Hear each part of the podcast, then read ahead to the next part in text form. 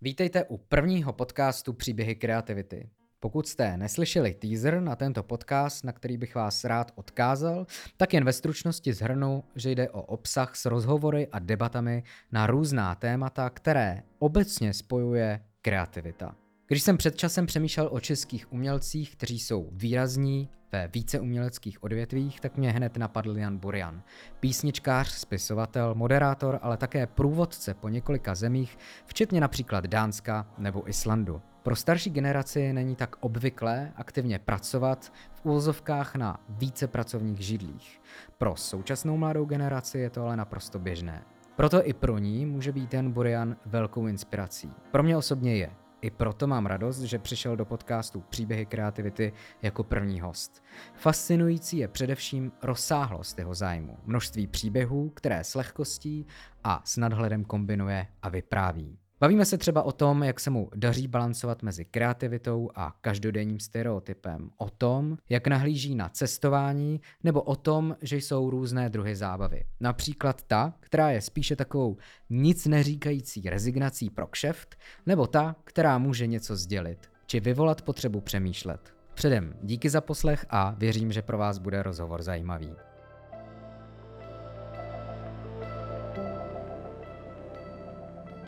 Tak Honzo, díky moc, že jsi přijal pozvání do podcastu Příběhy kreativity. Velice si toho vážím a v první řadě ti chci samozřejmě pogratulovat k tvým narozeninám. Ty všechny činnosti, kterým se věnuješ, spoje fakt, že jsi vypravěč. Vyprávíš smyšlený nebo skutečný příběhy ve svých písních, v knihách vyprávíš příběhy například svých rodičů, příběhy kultur a společností z jiných krajů a tak dále. Eh, jednoduchá otázka, proč ty příběhy potřebuješ vyprávět? Já nevím, to je přirozená věc. Tak člověk se jednou narodí a najednou něco dělá a prostě jinak nemůže. Ono to je, to je všechno hrozně jednoduchý. Některý lidi se narodí v doktorské rodině a tak jsou z nich doktoři nebo právníci nebo truhláři nebo někdo. My jsme byli všichni umělci a už jsem prostě v době, ještě když jsem nic neudělal, už jsem byl umělec. Ještě jsem nenapsal jedinou báseň, už jsem byl básník, protože to prostě tak jako v té rodině bylo, přestože to má dvě samozřejmě stránky a ta druhá stránka je zodpovědnost. A to, že když člověku zůstane jenom ten pocit jo, a neudělá nic, tak je to trapný. Že? No ale tak prostě přirozeně to začneš dělat, ty věci. Proč ne? Je to hezký, je to zábavnější, než eh, třeba vyplňovat dotazníky a žádat o peníze. A co tě na nich nejvíc láká na těch příbězích? No já, se, já jsem udivený sledovatel života. Prostě mě fascinují věci, které se dějí. Teď mě fascinuje tank, to, jak, jak vesnice zničila čtyři ruský tanky. To jsou to je prostě na, na, na film. Jako, no, a takovýhle jako jednoduchý, ale i jednoduchý život, ty příhody, co jsou uvnitř, se nás odehrávají, jak se člověk mění a co v sobě nachází čím se sám sebe překvapuje, protože takový si myslel, že nikdy nebude a pak takové je. Prostě teď je to, ten život je hrozně zajímavý a není tak moc času, tak musíme pracovat na tom. Je pro tebe důležitý, aby se ty příběhy dostaly k co největšímu počtu lidí? To asi úplně ne. Pro mě je nejdůležitější, aby to mělo smysl. Abych cítil, že ty příběhy stojí za to vyprávět a pak, když se někdo přidá, tak je to skvělý. To je jako v, v té muzice, já to mám tak, že prostě hraju, dělám si písničky podle sebe a neudělal bych pro ty lidi vůbec nic, když to píšu. Ale samozřejmě, když jsem potom na jevišti, tak pro ně udělám, protože chci, aby ty věci jim byly blízké, aby si je našli, aby měli lepší cestu k tomu. Ale to už je jiný žánr. V té v tvorbě to tak není. Člověk nemůže myslet na to, jestli to někdo bude číst. Musí myslet na to, jestli to je dobrý a jestli se tím může stát. Těch kreativních aktivit je, eh, je opravdu hodně. Skládáš písně, píšeš knihy a jiné formy textů, do toho občas něco natáčíš. Přípravy na cesty, taky vlastní zájmy do toho a každodenní činnosti, jak se ti daří držet eh, na tohle všechno pozornost a jak se ti daří balancovat mezi kreativitou a rutinou nebo nějakým stereotypem? To je spousta otázek. Tak jak se ti daří udržovat ta pozornost, byla ta první otázka. To je zase automatický proces. To souvisí s pohledem na život. Jako člověk stárne a nemá tolik času, tak je mu pitomý ráno vstávat a nedělat nic nebo jen tak si užívat. Ale někdy to právě to užívání je to, že to je to podhoubí, protože pak z toho něco vznikne. To už je takový navyklý proces, že e, si čteš nějaký článek, nebo koukáš z okna, nebo jdeš fotit, tak a v tu chvíli prostě se v tobě něco tvoří a pak, pak se to najednou stane, že to buď napíšeš. Já mám takový úkol, který mě dost drží při, ve formě, že jsem se upsal, nebo upsal, prostě píšu fejetony pro týdenník rozhlas, což je mimochodem takový velice skromný a bezreklamový, jako, jako jemný eh, časopísek pro lidi všech generací. A tam jsem se jaksi do, dohodl, že budu každý týden psát jeden féton. Ono to vypadá jako sranda, ale už jsem jich napsal 580 a to znamená 580 nedělí, kdy sedím v posteli ráno a nevím, o čem budu psát. Jo. A to je právě ten, taková jedna z těch věcí, jak, jak se ta pozornost udržuje, že vlastně dáš nějaký úkol a víš, že ho musíš splnit a nesmíš mít ostudu. A to je motor, který tě prostě žene k tomu, že nakonec se mi vždycky podařilo něco napsat. Hmm. Někdy to není tak úplně, že bych to chtěl ještě jednou znova číst, ale nikdy to doufám není pod nějakou laťkou, kterou si člověk dá. No. Takže je tam podstatná ta pravidelnost. To, no pravidelnost a no vlastně to, ten pohyb, který musí být, protože ono, ta pravidelnost je v tom, že já prostě vím, že v pondělí, že v neděli to odevzdám a v pondělí začínám přemýšlet, co budu psát příští týden. To tě prostě žené, protože si říkáš, já se nechci dostat do situace, že budu v neděli úplně vyřízený a budu tam hledat v knihovně, co bych mohl obsat, aby to mohlo být zajímavý. To se mi nestává, protože během toho týdne si tak jako řeknu, tak teď jsem přemýšlím nad těma nosičema v muzice za tu dobu, který jsem prožil za svůj život. Jo. Hmm.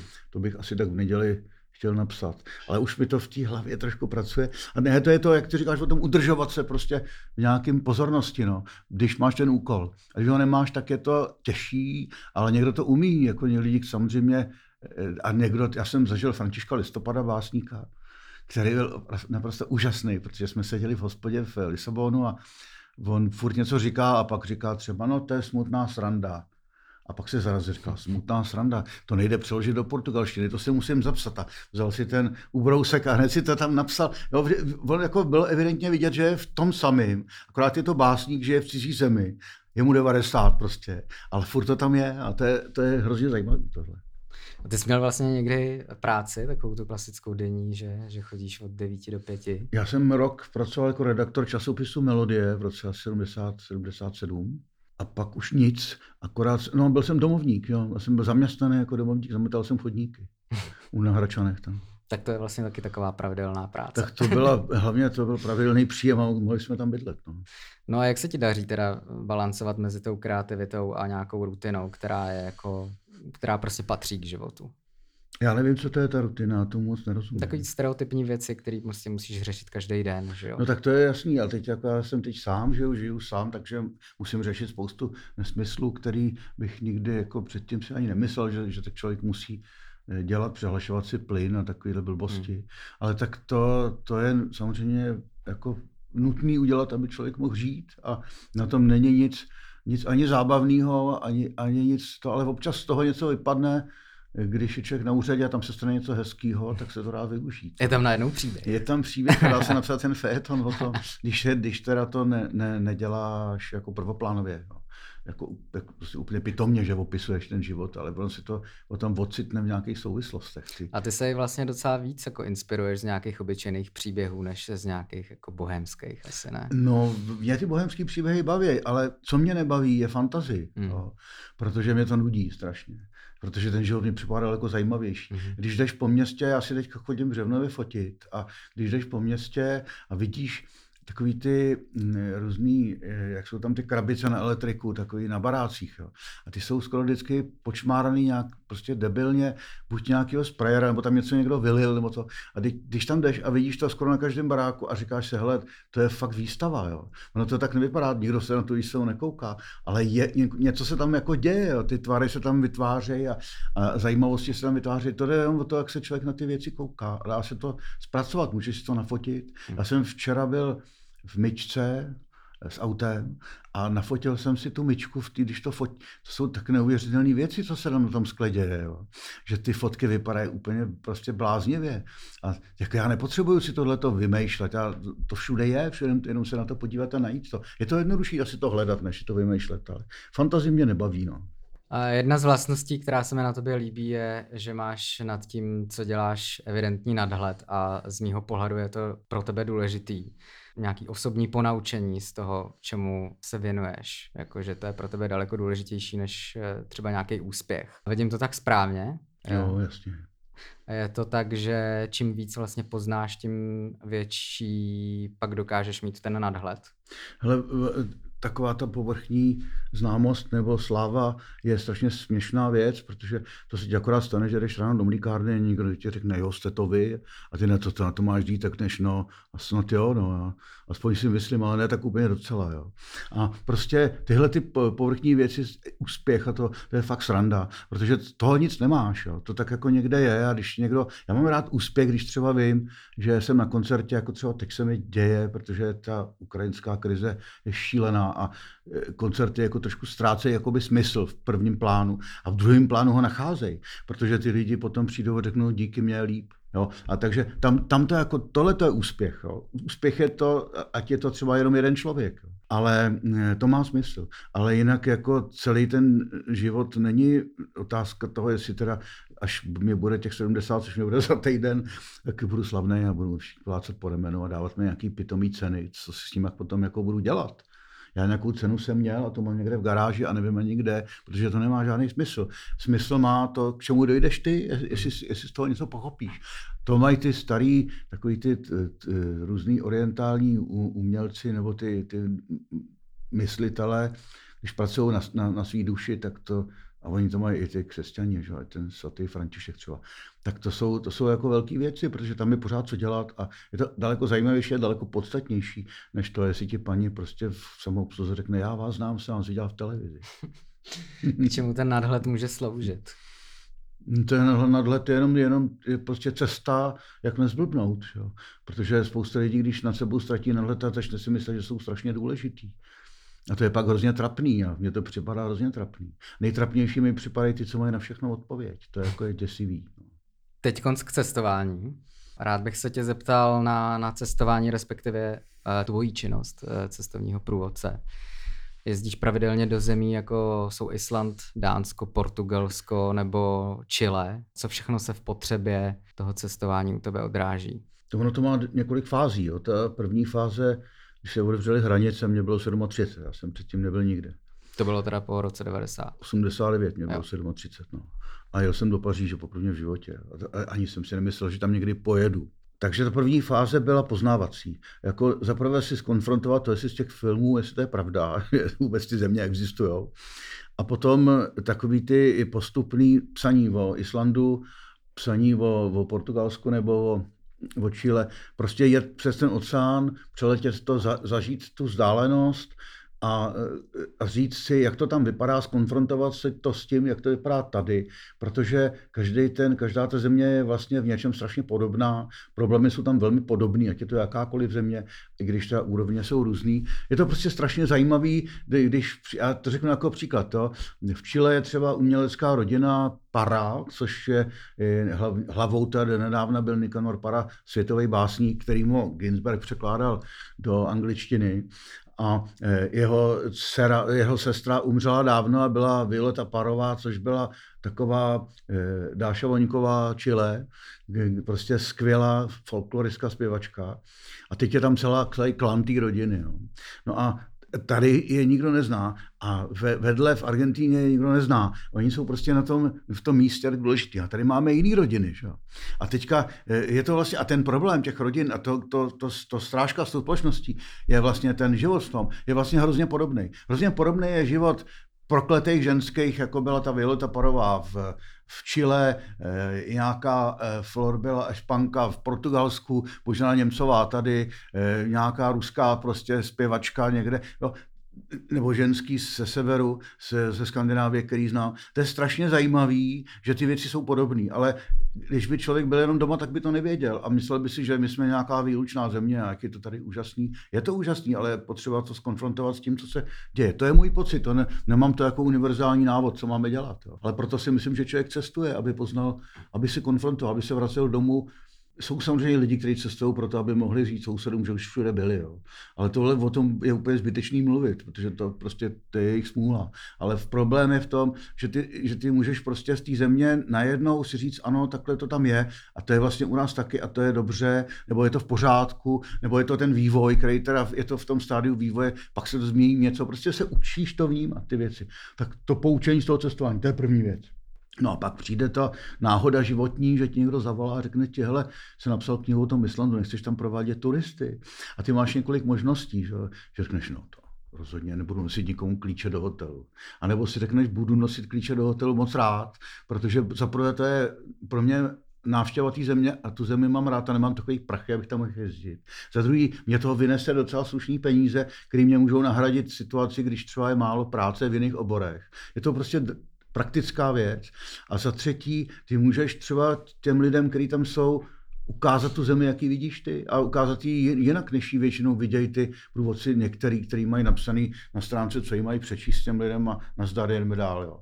To já prostě tak nemám, jim tam čtu pohádky a básničky a, a vyprávím o všem, co mě napadne a ty lidi jsou prostě najednou v té zemi a já vždycky, když chce někdo jet na Island, tak mu říkám, tak pojďte, je to takový trapný, ale pojďte nejdřív na týden se mnou na zájezd. Já vám něco řeknu a pak budete vědět, co vidíte, když někam jedete. Jo. Protože lidi, když jedou na Island, najmou si auto, vyrazejí do přírody, tak jako vědí tu přírodu, je to pěkný, ale nevědí, co je zatím. A to je škoda, protože tím, tím si hrozně jako hodně přijdeš, když nevíš, co je zatím, co vidíš.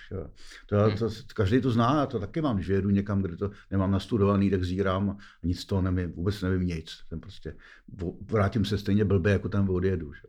Ale tohle je ta příležitost prostě vcítit se do té země, poznat něco nového. No. A to už mě zase baví potom to jako dělat s těma lidma pracovat, protože je to strašně zajímavá práce a ty lidi jsou různý, každý je jiný, máš tam od, od prostě dělníků přes doktory, právníky, politiky a, a nevím, umělce, různý lidi, ženy v domácnosti a, a, a romské zbohatlíky a různé takové prostě zábavné postavy. A ty všechny lidi, ty všichni lidi musíš udělat tak, aby byli spokojení, protože oni si zaplatili za ten zájezd. A je to hezká věc, jako zkoušet to, víš, jako přes, přes různý Jenom máš tam technika, který ho zajímá technika, pak tam máš někoho, koho zajímá jenom ta příroda, je mysticky ovlivněn a někdo tam hledá ty skřítky a někdo naopak tam hledá ty, ty, ty, ty počítačové prostě programy, co se tam nový dělají a někdo tam má rád Bjork třeba. Jo. Tak je to, fakt je to zábavný hrozně je to, je to sranda a ještě mi to zaplatí, takže co člověk může v životě. Takže mají vlastně jakoby ten prostor i nějak pro nějaký jako svoje vnímání té země. No samozřejmě, to, to, je, já chci jenom odvírat, hmm. protože já nechci jako nikomu říkat, jak to má vidět, ale odvírat, říct prostě tak, takhle to bylo, takhle to bylo a vy si z toho vyberte, co potřebujete. Já dost rád vlastně jezdím do Dánska, dost rád jezdím do Portugalska, tak to máme na Islandu, na Islandu jsem byl teda jenom jednou, ale vlastně docela vnímám jakousi nějakou podobnost nebo vel, velkou blízkost i ke společnosti, i k zemi. Jakože mám pocit, že jako my jako národ máme docela blízko vlastně k těmhle těm zemím i k těm lidem. Cítíš to tak určitě. taky? A v něčem určitě. V mhm. něčem A v čem? Ne. No já nevím, co máme blízký s Dánama je určitý určitou skepsi, mm. takový jako humor. Eh, co s nimi nemáme blízký, že oni to mají laskavější než my. Eh, s Portugalci má, máme taky blízko takovou vlastně jakoby dobrotu jakousi, která tady může být, když jsi zrovna rasově bílej Čech, který je, je, není z Prahy, jo, tak se máš všude dobře. Ale, ale Portugalci zase mají takové věci, že jsou třeba, mají obrovský smysl pro využívání času, protože se umějí flákat. My to neumíme, no, tak já se tam učím tyhle věci. Ale, ale myslím si, že jsou, protože malá země, která má stejný počet obyvatel jako my, tak spoustu podobností by člověk mohl objevit. Já teď zrovna nevím, kterou bych měl vybrat, ale už jenom to, že vedle sebe mají to velký Španělsko, jako my máme vedle sebe velký Německo, a že, že tohle jsou příležitosti k tomu srovnání. No. Mluvil jsi o umělecké rodině v Chile, zajímá mě ještě, jak vlastně na tebe působí hudba, knížky z těchto těch zemí. Nebo to záleží na tom, umění. jak kde, a samozřejmě je to strašně dobrodružství. Eh, některé země jsou silný v nějakých oborech. Jo? Portugalci jsou úžasně silní v literatuře, eh, Islandiani zase v moderní muzice, teď současný teda hudbě, nebo v, v literatuře. Eh, a, a, no, já to prostě považuji za součást toho poznávání ty země, takže mě to vždycky hrozně zajímalo a jak neumím moc ty jazyky, tak bylo pro mě vlastně důležité najít si nějakého překladatele, který třeba překládá a zblbnout ho, aby mi učili třeba nevydaný překlady, protože to hmm. prostě potřebuju znát. A je to naprostá součást, jako když by člověk chtěl poznat e, nějakou zemi, tak jako bez toho, aniž poznali kulturu, tak tak poznáš co, jako napíšeš si statisticky, kolik se tam vyrábí čeho a jak jsou vysoké hory, k čemu ti to je. Že? Hmm. Ještě jedno aktuální výročí, který je s tebou spojený a to je Festival osamělých písničkářů. Letos je to 20 let, jestli se nepletu. Zmíním zase ty příběhy, protože výpovědi jednotlivých písničkářů musí být nepochybně široká pestrost příběhů. Dá se nějak zhrnout o, nějaká obecná nebo hlavní zpráva, sdělení, kterou písničkáři ve své tvorbě za uplynulý dekády reflektují? No, nevím, jestli to je takhle, ale dá se říct, co je vlastně smyslem toho, nebo co je nejdůležitější, je opravdu to sdělení.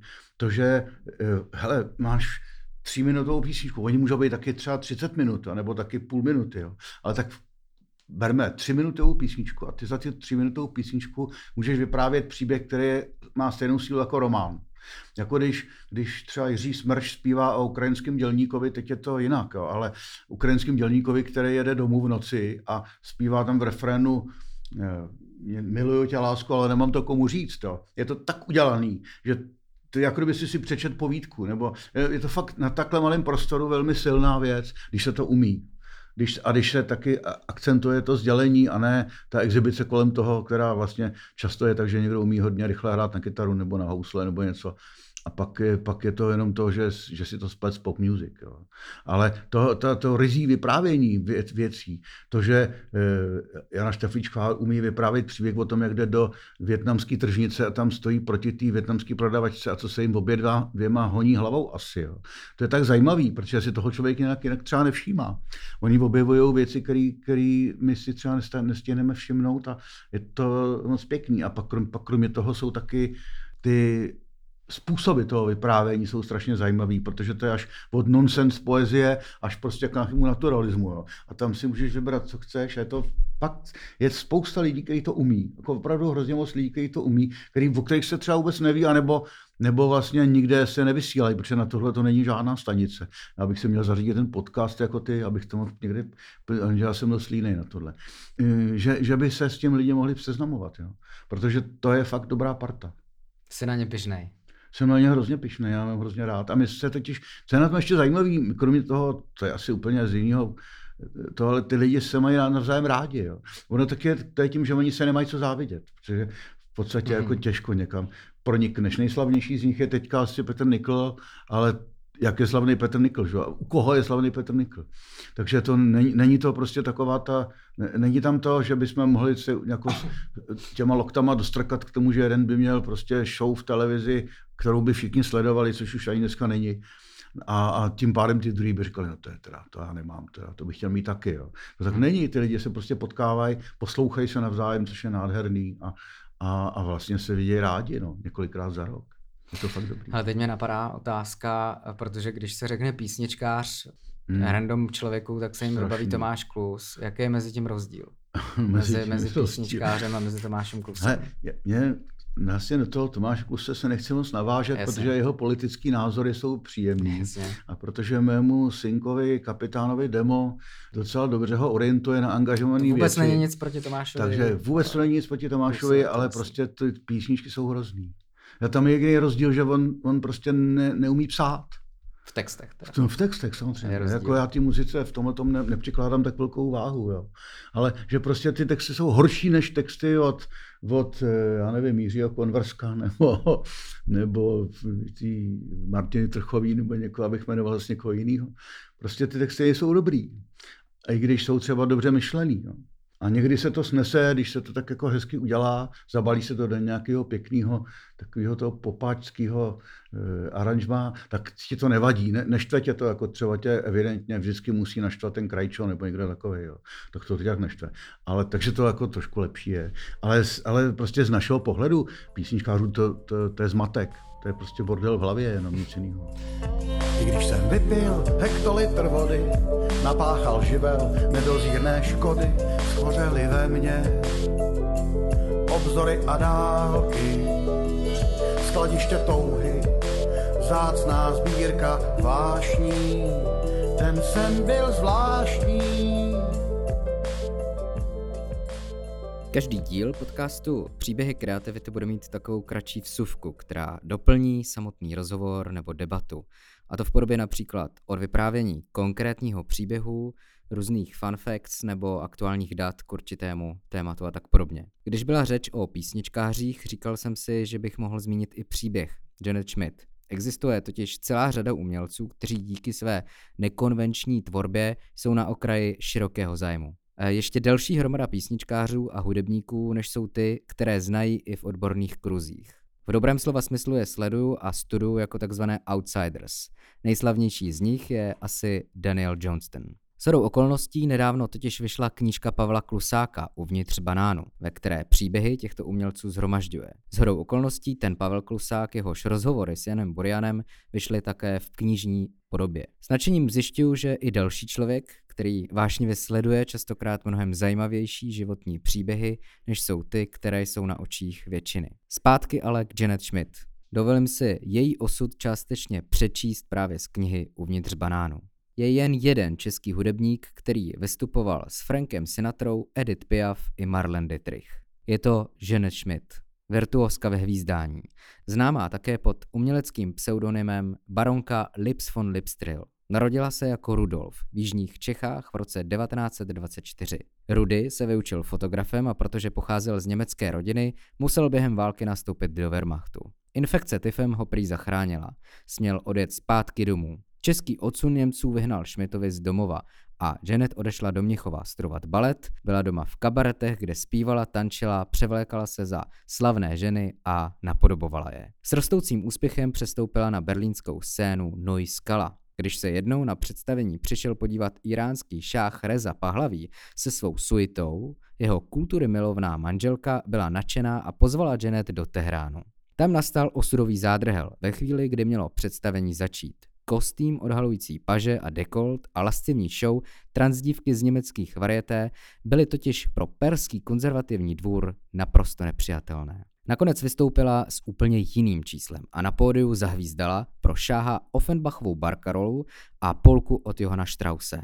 Všichni byli nadšení. Janet už od té doby jenom hvízdala. Úspěšně vystupovala po celém světě a na delší dobu se usadila v Káhyře, tam se z našetřených peněz v roce 1964 definitivně přeoperovala. Tehdy to byla ještě stále jedna z prvních operací změny pohlaví. Egypt ale rozhodně nebyl místem pro uměleckou kariéru. Tu musela znovu startovat ve Vídni, po kavárnách a divadlech. Až když se díky režiséru André Hellerovi dostává do jeho angažma, tak znovu vystupuje v Evropě i ve Spojených státech. Ke stáru ve Vídni rok před smrtí v roce 2004 jí dokonce rakouský kancléř vyznamenal čestným odznakem za zásluhy o Rakouskou republiku. Během života zpívala pro představitele mnoha států, včetně Václava Havla. Zajímavé je, že se i po úspěších na pódiích celého světa ráda vracela na rodné místo. Němčinou lokálního nářečí, jakou známe i z písňového žánru šraml, psala lirické básně vyrůstající z melancholie upadající české Šumavy. Právem cítila smutek z vysídlené krajiny, jakoliv vyhnání Němců paradoxně akcelerovalo její odchod do velkoměst a světovou kariérou. No a obrovský úspěch v zahraničí měl i E.F. Burian. Právě o něm si teď s Janem Burianem, jeho synem, budeme povídat v druhé části rozhovoru. Musik bitte. Musik ab.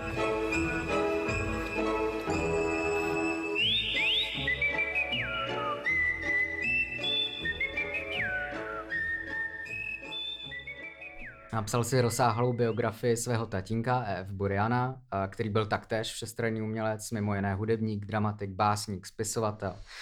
Každopádně jeho tvorba vycházela v době, kdy se tady střídal jeden šílený totalitní režim eh, za druhým, 20. až 50. léta. Eh, byl pro tebe zajímavější jeho osobní příběh nebo jeho tvorba? To se nedá říct. Já jsem k tomu taky do, dozrával postupně.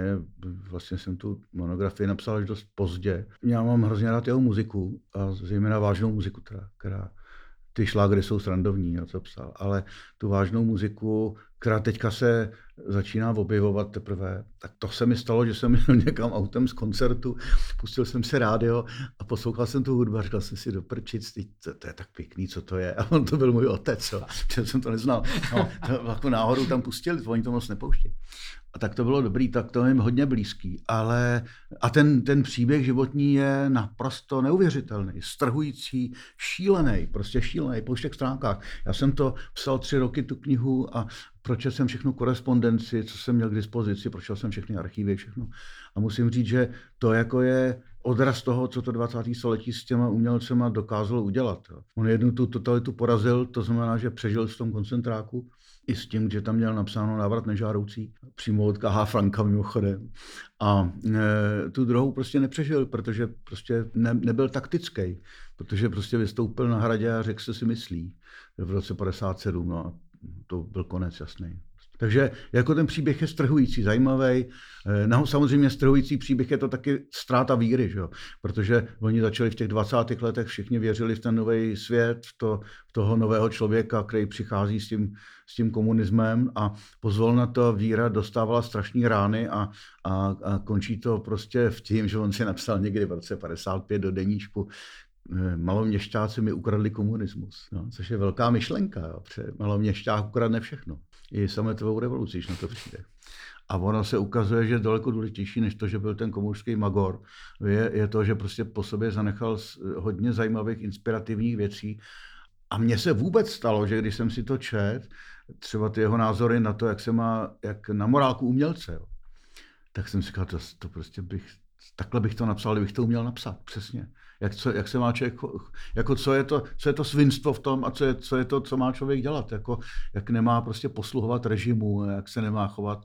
No přesně takovýhle, jako ty teze jsou hmm. úplně úžasné. No. Jak na morálku umělce? No, on, on, jako, on, dokonce, on psal takový to, že umělec slouží, ale neposluhuje, to bylo heslo. Jo. To napsal v roce 1940 mimochodem za, za protektorátu. Hmm.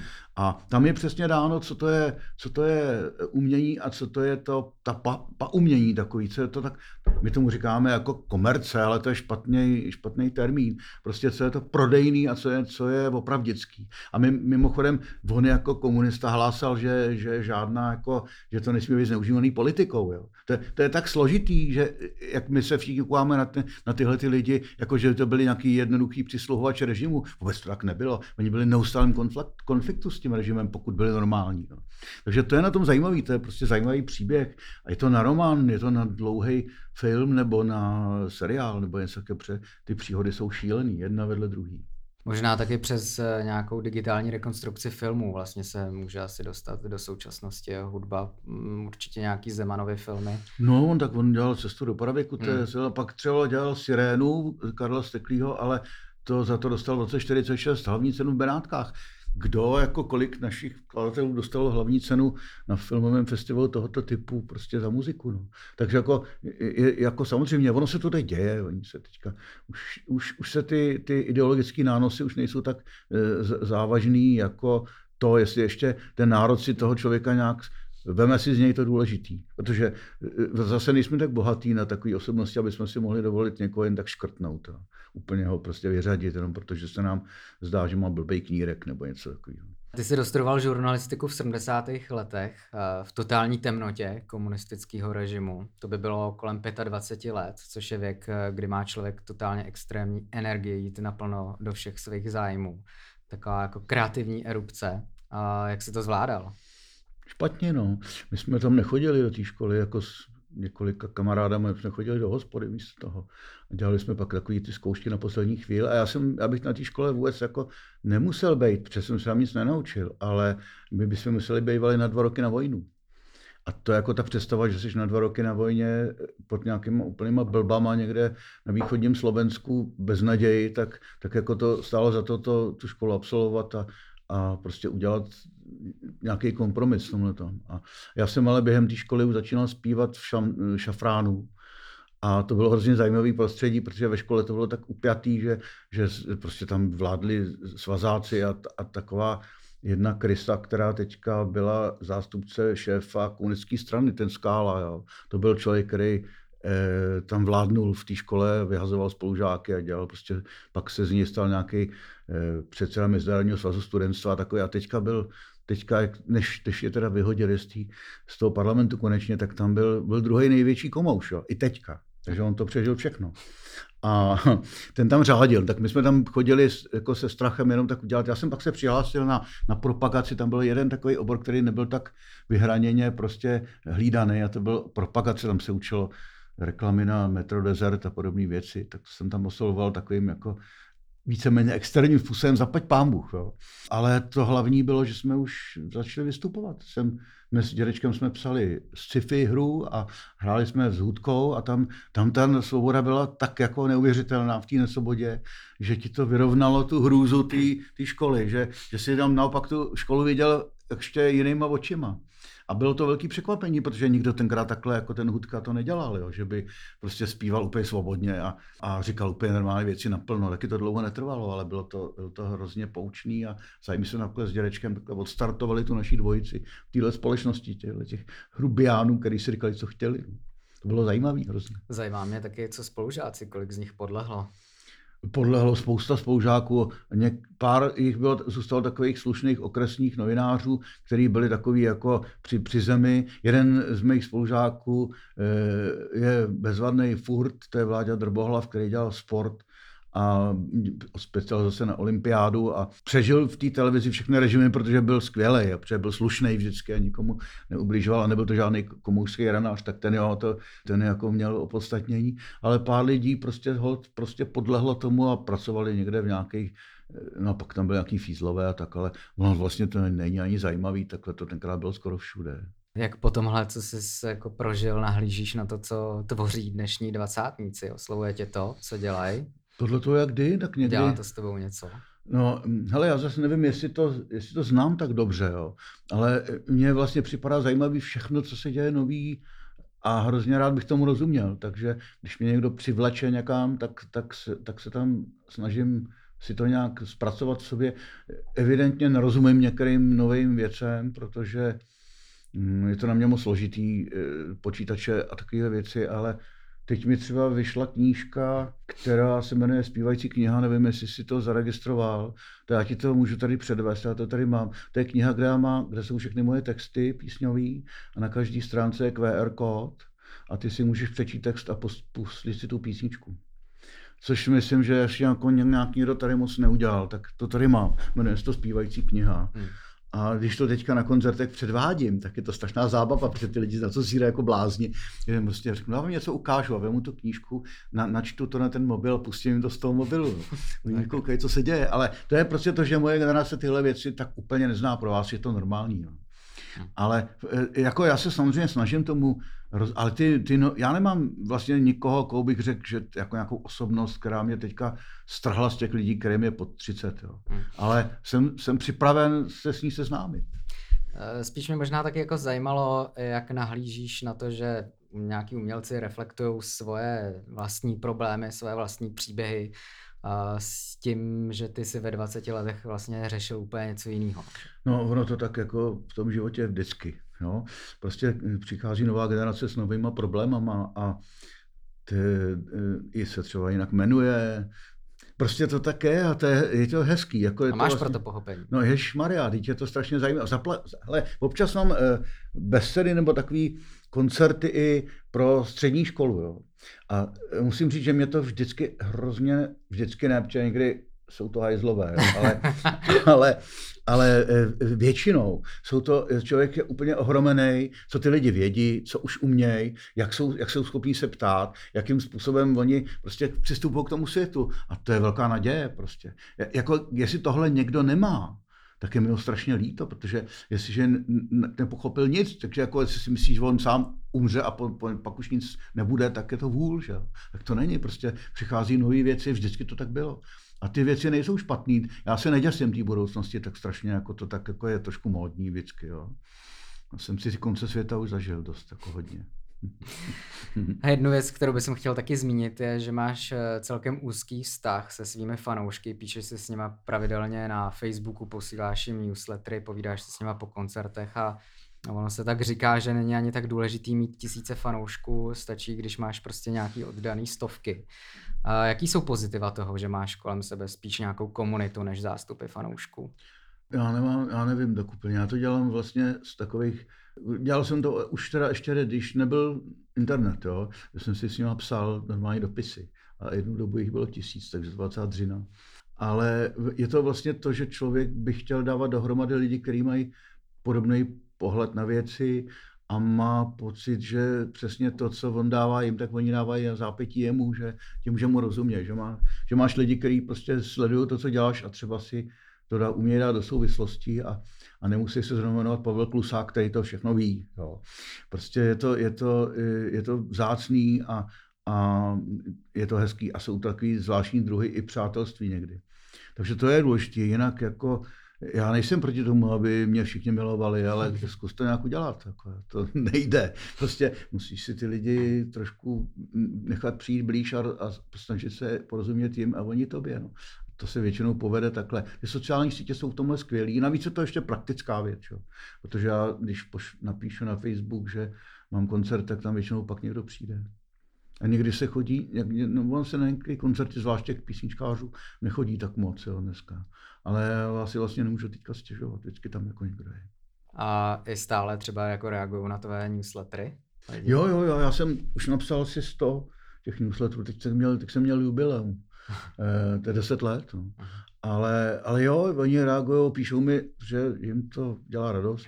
Je to hezký ty dostávat občas od někoho nějakou pochvalu, že jo, když to za, za tebe nikdo neudělal, tak to musí dělat sám, ale lepší, když to dělá někdo jiný. No. Když jsem se tak projížděl rozhovory s tebou za posledních 15 let, tak eh, celkem dost často narážíš na třeba takzvanou výplň v uměleckém prostředí, neboli, eh, jak si někde řekl, rezignaci pro kšeft, to se mi dost líbilo. Narážíš na, dejme tomu třeba buranství ve společnosti, u politiku. Může se ti potom vůbec snít eh, o lepších zítřcích? Víš co, když něco kritizuješ, tak neznamená to ještě, že jsi z toho zoufalej. Mm. Je to prostě přirozená věc vývoje. Člověk musí být kritický a nejenom teda, pardon, jako nejenom k těm ostatním, ale především k sobě. Jo. Což je takový, to zní jako fráze, ale ono to někdy je těžký, jo, protože jsi fakt skvělý a teď jak se máš kritizovat. Jo. Ale fakt je, že to, že, že to je prostě přirozená věc, tak jako štvetě buranství, štvetě ta komercializace myšlení, což je horší než, než toho umění. A, a spoustu věcí a tak prostě proti tomu někde mluvíš, ale neznamená to, že bych viděl apokalypsu. Já vidím spoustu věcí, že se děje dobře, nových. Mě po každý vždycky natchne příslušník mladé generace, pro kterého není problém zjistit, kdy mi jede tramvaj a zároveň, co který umělec, kdy se narodil a který, prohlídnou si za, za pět minut jeho obrazy na, na internetu, když se o něm bavíme, což mě přijde fantastický, jo, protože v mým v době, kdy já jsem teda byl eh, hodně mladý, tak se musel do knihovny a ještě se musel ty knihy hledat, protože tam prostě nebyly a, a bylo to tak, že jsme to no, nosili si to tajně ty věci a teďka to máš všechno a ty lidi podle toho můžou reagovat, můžou být mnohem bystřejší, chyt, chytřejší, líp srovnávat a je to prostě, já jsem okouzlený těmihle věcma. Akorát samozřejmě to má ty blbý vlastnosti, na které si musíme dávat bacha. No. A o těch se furt mluví, tak je to v pořádku snad. Máš velké zkušenosti eh, s prací pro českou televizi, pro český rozhlas, ale i pro nějaký jiný další média. A zajímá mě, jak ty média vidíš teď a hodně mě zajímá, jak to vidíš třeba za 10-15 let s těma médiama, obzvlášť eh, s těma veřejnoprávníma. Já, to, já si pořád myslím, že eh, teď se třeba ukazuje, jak je ta, jak je ta krize ukrajinská, že ty veřejnoprávní média mají velký smysl. Bez sporu. Otázka je, jak naučej, jak naučej eh, tu veřejnost, aby je sledovala. Nebo naučej, nebo jak si udržej tu, tu pozornost.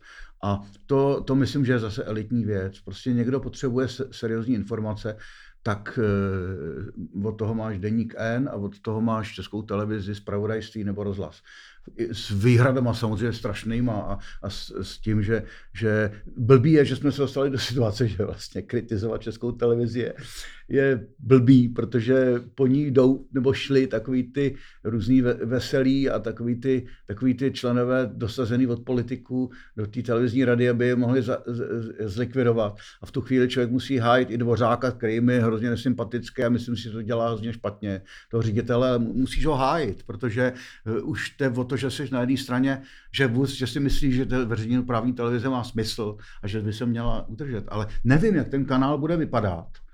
Protože ono i se to teďka mění, že jo? Tak jako máš možnosti ty pořady vracet, což je geniální. Jo? Archiv rozhlasový je skvělý, prostě něco nestihneš, tak si to pustí za chvilku. To je výborný. Jde o to, aby ty kanály asi někde byly, aby produkovali co nejvíc seriózních věcí. A to už ze všech oborů, ať už je, až je to třeba i sport, jo, všechno co můžou a aby člověk si to mohl vyhledávat, aby věděl, že tenhle ten pramen tady má, aby jsme o něm věděli. Jinak samozřejmě z hlediska technologií je to vlastně trošku sranda, že jo? protože si tady děláme ten podcast a těch podcastů je miliarda a bude a je to výborný, je to jako když Vítězslav Nezval říkal, že jednou budou všichni moc psát básně. Jo? Prostě je to takový, já jsem říkal taky vždycky, a někdo budou moc všichni točit filmy. Ano, můžou všichni točit filmy, to je nádherný, protože mezi nimi se najdou zase nové věci, které by nikdy nevznikly. To jo, ale myslím si, že v tomto případě veřejnoprávní věci tady být mají. Už jenom proto, že mají mít tu veřejnoprávní zodpovědnost. Jo. Že ji nemají v mnoha případech. To je jejich teď současný problém. Ale ta, ta myšlenka té veřejnoprávnosti je strašně důležitá. A nemyslím si, že by se měli privatizovat tyhle věci, protože největší problém, který v té společnosti jako v oblasti médií je, že se v určité době jakoby přiznalo, že informace je zboží to znamená, že se dá prodávat. Tak potom můžeš prodávat cokoliv, i lež, cokoliv. Čím víc toho prodáš, tím jsi větší frajer a víc vyděláš, tudíž jsi jako lepší novinář. Ale to je právě ta největší, největší problém, který tady máme, že si lidi, že potom už jsou ty lidi úplně bez odpovědnosti, že jim opravdu jde jenom o to, aby vydělali prachy. A vydělat můžeš jakkoliv. Napíšeš, že vybuchne atomová bomba a máš největší sledovanost. Čo? To je, to je jako blbý příklad, ale prostě je to, je to nebezpečný. A ta veřejnoprávnost, ta zodpovědnost, je to, co by nám mohlo pomoct jako ten svět trošku vyváženě chápat. No. A ještě mě zajímá, jak přemýšlíš nad rádiema, protože rádia teď konce jak jsou v současnosti, tak mám pocit, že vlastně docela dost stagnujou že se to vlastně nikam nevyvíjí, že, že nereflektují moc jako to, co se děje a zajímá mě prostě, kde to vidíš třeba za 10-15 let s nima. Víš, já nemám odvahu věštět do budoucnosti jo. z toho důvodu, že nevím, jestli bude ta vůle. Jako kdybych věděl, že bude ta vůle, tak bych řekl, byl to úžasný, protože bude mít každý umělecký obor svůj kanál, na který si můžeš prostě přeladit a bude to, bude to mít ale úroveň. Jo? Ty, ty můžeš teďka přeladit tam chceš, ale nebo to je ty, ty, ty sociální sítě můžeš vést jakoukoliv diskuzi, ale s takovýma blbcema, s kterými nemá smysl mluvit, protože oni nevnímají a nediskutují. To je exibice, že jo? nebo mají mindrák nějaký. Ale kdyby si, kdybych si představil ideální e, vysílání v budoucnosti, tak bych si představil obrovské množství možností najít si něco, něco společného společného, což je taková ta zpráva, že je dneska hezké počasí, anebo že nám hrozí válka, to jsou důležité věci. Ale potom to obrovský výběr pro, pro každého, kdo chce a taky možnost, jako, jak to mají v té vědě, jo, že jsou ty spisovatele, kteří ukazují, eh, co by se v té vědě měli ty lidi rozvědět. Ne, co se dozvěděli v té vědě, ale co by tak mohli vidět. Jo. Ta, prostě, co ti rozšiřuje o, o ten, tu možnost pohledu. Tak tohle by bylo krásný, jenže já nevím, jestli to někdo bude mít chuť udělat, jestli někdo se tomu bude věnovat. Já zatím vidím z hudebního hlediska, že fakt nemám co poslouchat. Protože, mm, no nemám, protože na, na, na jako slušnou hudbu tady není žádný rádio. A vždycky všude je to něčím takovým jako divným, zprzněný. Jo. Vydal si desítky alb, desítky knih, stovky pořadů si natočil, odehrál si tisíc koncertů. Zajímá mě, co je pro tebe důležitý v tvorbě teď. Já mám takový eh, blbý pocit, že mám jako uzavřenou nějakou kapitolu, jo. protože jsem napsal knihu o tatínkovi, o mamince, svoje paměti, dělal jsem velký rozhovor o to o muzice a napsal jsem, já nevím co všechno, a teď mi vyšly ty texty všechny, nebo to mohl zabalit. Čo? Ale eh, důležité je to, co se zase teď může narodit. Jo. Já mám pořád pocit, že mám se co učit, jo, že toho je hrozně moc. A ono zase třeba něco vznikne, ale eh, víš, co na tom umění je strašně důležitý nebo zajímavý to, že tě to pořád překvapuje, že se objevují věci, které bys netušil, že, že, že se stanou, nebo že je uvidíš, nebo že je dokážeš dokonce vymyslet. Občas se stane to, že čumíš na to, co si napsal jsem. To jsem nenapsal já, to vždycky říkal Jirka Smrš, to, on nám to diktuje, Mi to nepíše. Takže je, jeho to překvapení, to, to, a víš co, jako ta největší otevřenost, že ty vlastně můžeš všechno. Že to je jenom na tobě. Jo. Je obrovská svoboda. Jediná svoboda, která je opravdu jediná, totální svoboda, je v tom, když máš čistý papír před sebou. Můžeš napsat, co chceš.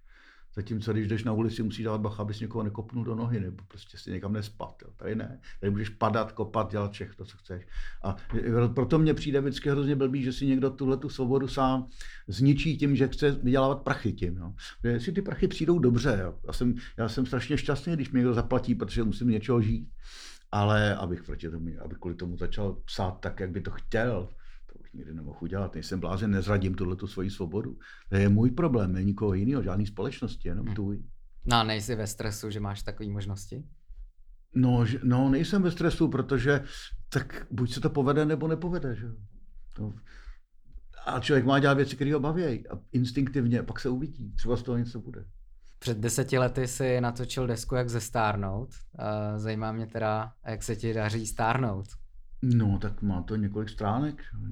V, ně, v něčem si myslím, že je to krásný, protože jako už jenom to, že si můžeme bavit o těch souvislostech, když jsem tady ten pamětník, jo. můžu mluvit o těch, jak to bylo za komunismu, anebo někdy prostě v 60. letech. Tak to je takový hezký, že můžeš srovnávat spoustu věcí a máš hodně, jako myslím si, že eh, už neskočíš tak na lep něčemu jenom, že prostě už to třeba viděl. Jinak je to stáří otrava, jako eh, eh, blbě se tě jde do schodů a, a máš problémy, než se ráno probereš úplně, nebo noci nemůžeš spát. To jsou takové ty věci, které k tomu jsou a kterým se nevyhne člověk. Jinak mám kapelu Big Beatovou, kde jsou 30 letý lidi a, a oni mi říkají vole, no tak, tak si nepřipadám tak starý pořád. Dokud mi budou říkat vole, tak je to dobrý. To já věděl, že zakončíš pozitivně. Díky moc krát za rozhovor. Já taky. Jak se stárnout? Stačí jen začít svůj život, balit do papíru. Jak se stárnout? Pomalu narovnávat pomačkané stránky, povýšit na princip náhodné dobré skutky.